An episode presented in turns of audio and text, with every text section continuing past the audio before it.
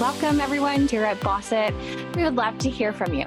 Join us in our Bossit community by heading over to our website, bossitclub.com, and join our mailing list. As we grow, we will be launching our community of fellow Bossit BFFs, and we want you to be a part of it. Okay, Sophie and Noreen, let's dig into this. I can't wait to tell them all about how we got here. Welcome to the Bossit Podcast. My name is Sophia Noreen, and I took an Etsy startup and launched it in big box retailers within 12 months. As a creative with an entrepreneurial drive, I left my full time career in healthcare to find better harmony between career, family, and self care. We believe you can have it all. Yes, you can launch and run a successful, scalable business while maintaining harmony in all aspects of your life. We believe we can learn from each other and draw on many experiences to create the best life possible. During each episode, we will share proven life hacks that will keep you on top and striving every day. There should be no hesitation. Make a plan, take action. We are here for you. What's up, everyone? Welcome to another fantastic episode of the Bossit Podcast. Today, we are going to be chatting about an extremely important topic, and it's going to be about the recession that is looming on the horizon it sounds like it's going to be unavoidable, and 2023 may be a year of a lot of risk mitigation for many companies. And we've already been seeing it with our Fortune 500 companies. They're starting to do layoffs and not to scare anyone, but it is a reality. And as a small business owner, you need to start preparing yourself and your business so you can not become recession proof because I don't think there is such a thing, but allowing yourself to ride the waves of the recession and hopefully come out the other side, either gaining from the recession or at least staying afloat during the recession and not shutting your business doors. So I have four things that we're going to be doing in our businesses. And I think you should take these tips away as well and use them in your business. So that way you can float during the recession as much as possible and not sink. So let's get into it. Okay, the first thing that we're going to be doing in our businesses is really looking at our pricing of our products. Now, as a product based business, and if you're a product based business, listen up. China has already recognized that there is a recession. And if you're getting your products from China or East Asia or India, you have negotiation power now. They are feeling it now and their exports have been decreasing. So this is your time to really look at your numbers and see if you can negotiate with your suppliers overseas if you are a product based business.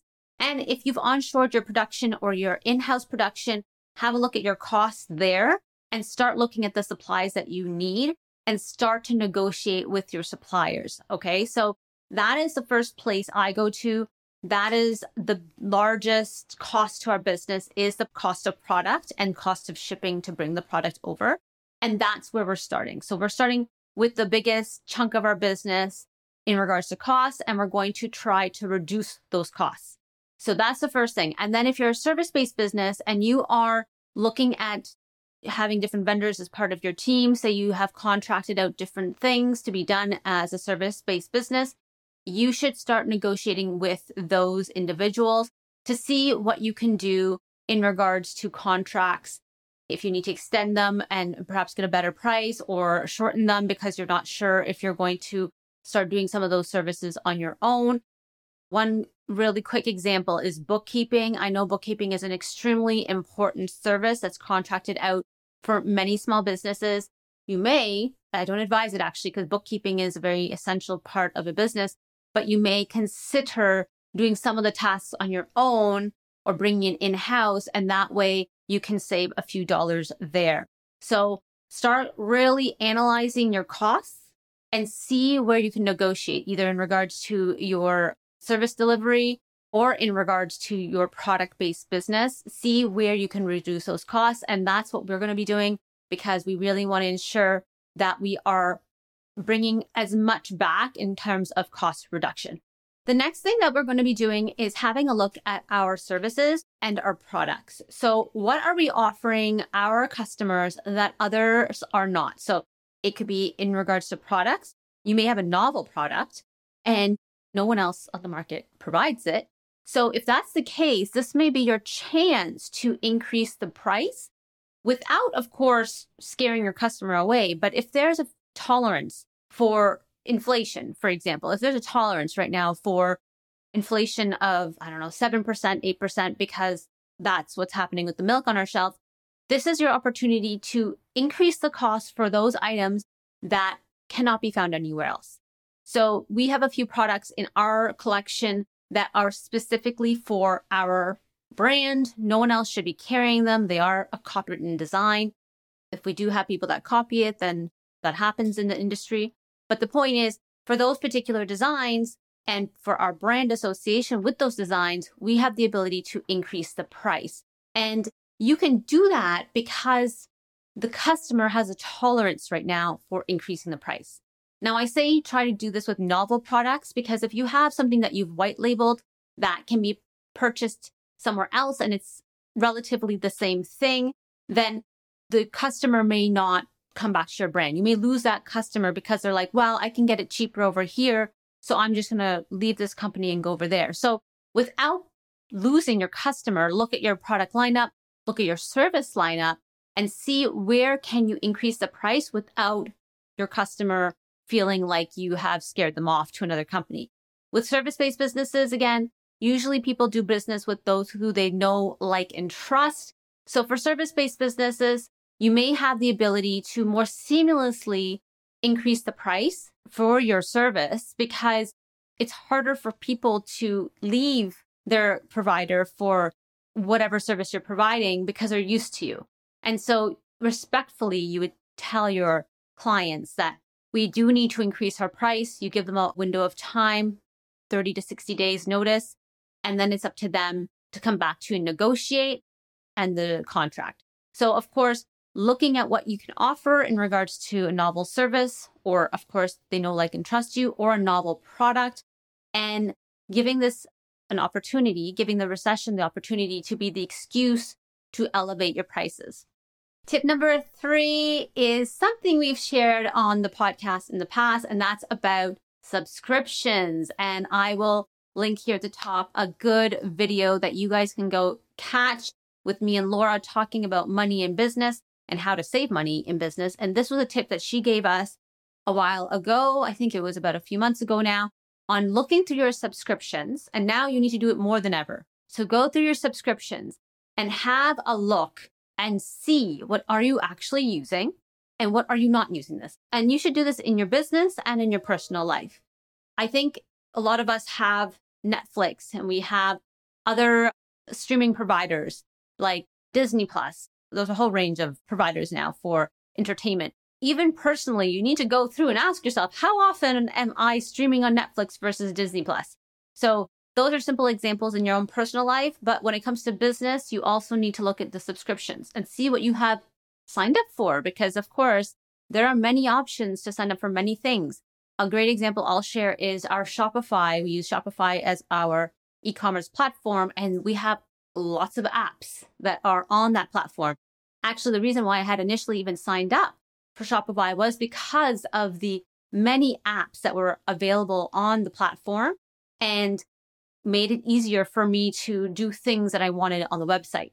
And I would sign up for things. And then because it's a small charge and they put it all together in a bundle and they charge you all at once, you may have forgotten about which apps you have signed up for and maybe are not using one of them now because it's been a while and you've realized that it's obsolete or it wasn't working for you.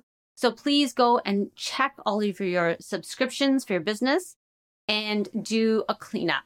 And of course, if you're using those subscriptions, that's great, but see if you can downgrade your selection. Perhaps if you have a middle window there or middle ground that you've subscribed to, perhaps they have a lower model.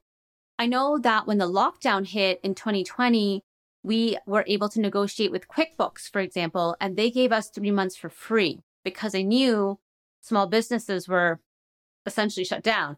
So they gave us three months for free. And I believe I called back one more time and they gave me another additional month. So, of course, these are small amounts of operating dollars that are being saved, but in the long run, it can add up and it may be worth it because when you're in a pinch, you're in a pinch. So go through your subscriptions and see what you can actually save and do it for your personal situation and also for your business. And finally, tip number four, use the 80 20 rule. Use the Pareto principle. We have chatted about this in past episodes, and I'll leave a link below this video so you can catch more on the Pareto principle. But basically, the Pareto principle is that 80% of your results, the output, will be accomplished by 20% of your inputs. So that means that for a small business, there are going to be things that you're doing that will provide 80% of the results. So now you need to look at your small business, either as a service or as a product based owner, you need to look at what is providing 80% of your results. And it doesn't have to be 80%. It just has to be those inputs that are providing most of your results. Now, I'll give you a really great example. In our business, our product based business, also Sophia, we have products that are really truly providing the 80% of the profits of the business. And so we know that. And our plan for the incoming potential recession is to get rid of the products which are not performing as good as we had hoped to perform. So we're going to eliminate a few of those products by either doing a clearance or doing some type of big sale to clear them out because not only are they taking up operating dollars for storage, they don't sell at a high volume. So we're not going to continue carrying them. So looking at your inventory, if you're a product based business and say, Hey, where are we making most of our profits? What is that output that is being provided? What input is providing that output? So what product is providing that profit versus what product may not be as profitable or not selling as fast or is not in demand? And what can we stop putting our efforts towards? For service based owners, we do exactly the same thing. There's likely a service you're providing that is providing you with more profits. And so you need to go see now what is that one thing? What is that one service that I'm providing that could be giving me most of my income? Is it something that I can scale and put more focus there? Or is there something that I can get rid of? Perhaps another service that you are providing that is not as income generating and you can remove that and focus more on that one profit building input. So again, you need to use the Pareto principle because it, it does hold true, right? You are going to be, of course, putting in more effort for certain things and getting less results. And then there'll be other items that you'll put in less effort. So 20% of effort and you're going to get 80% results. And that's just the example, the 80 20 rule. It's not a one to one ratio. So keeping that in mind while you are looking at your business and ensuring that you're really buckling down on your resources is what we need to do to, of course, stay afloat during a potential recession. Okay, guys, so let's go from the top. We're going to talk about the four things that we should be doing to prepare for a potential recession in 2022, going into 2023, because we do want to stay afloat and small businesses are probably going to get hit. So no need to shy away from that fact. We do need to know that after the pandemic, how much more can a small business take? And this is an example of what you can do today to prepare yourself. So we talked about number one, negotiating your costs with your suppliers and your contractors and seeing if you can reduce the costs and of course reduce the material costs and or service provider costs. And hopefully you can come to a mutual understanding and agreement. Number two go ahead and look at what product or service that you're offering that is novel and new and different and allows you to potentially use a recession and inflation to increase your prices with of course understanding that you need to understand the customer's tolerance for inflation so don't scare your customer but look at what you can offer and see if you can increase the price.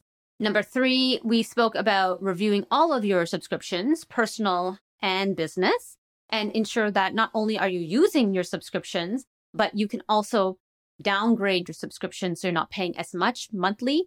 Or you can even call up your subscription provider and see if they'll give you a few months for free, like we did with our QuickBooks back in 2020. And number four, of course, the Pareto principle. Your inputs will not equal your outputs. So look at those inputs. So look at those services and products that are giving you more output, more profit, and really double down on those So that way you are saving your time and your resources and hopefully giving you more clarity on potentially where your business will go in the future. Okay, guys, if you are enjoying these episodes, make sure you hit the bell and subscribe and leave a comment below if you have any questions, or you can catch us on Instagram at Bossit Club.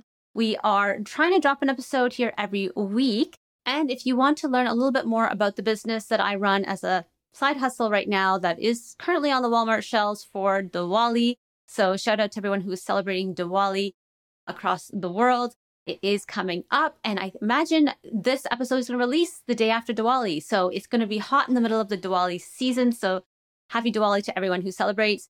And if you are in Canada, we have our products on the Walmart shelf currently for the Diwali season. And if you want to learn more about that, of course, you can click the link below. We'll leave a link for our website.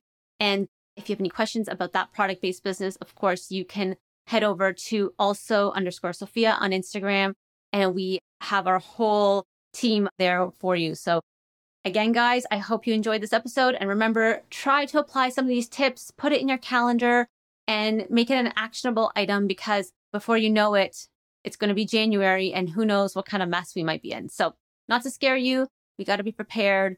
We need to be tolerant to these incoming changes and we want to make sure that you guys are set up for success. Okay, guys, we'll talk to you guys soon. And remember, make a plan and take action. And yes, you can have it all. Talk to you later. Take care. Bye. So, my fellow bosses, did you enjoy that episode? Now it's time for you to make a solid plan and take action. But first, remember to subscribe and follow the Boss It podcast so you receive a notification whenever we drop an episode. Remember to leave us a review on iTunes. Take a screenshot of your review and share it on Instagram as a post or a story and tag us at Boss It Club. If Instagram is not your thing, no worries email your screenshot to podcast at bossitclub.com. As a massive thank you, we will be sending you our top 50 tips for starting and scaling a business. This list is exclusively for podcast reviewers, so don't miss out. Now remember, bosses, make a plan and take action in all aspects of your life. Yes, you can have it all.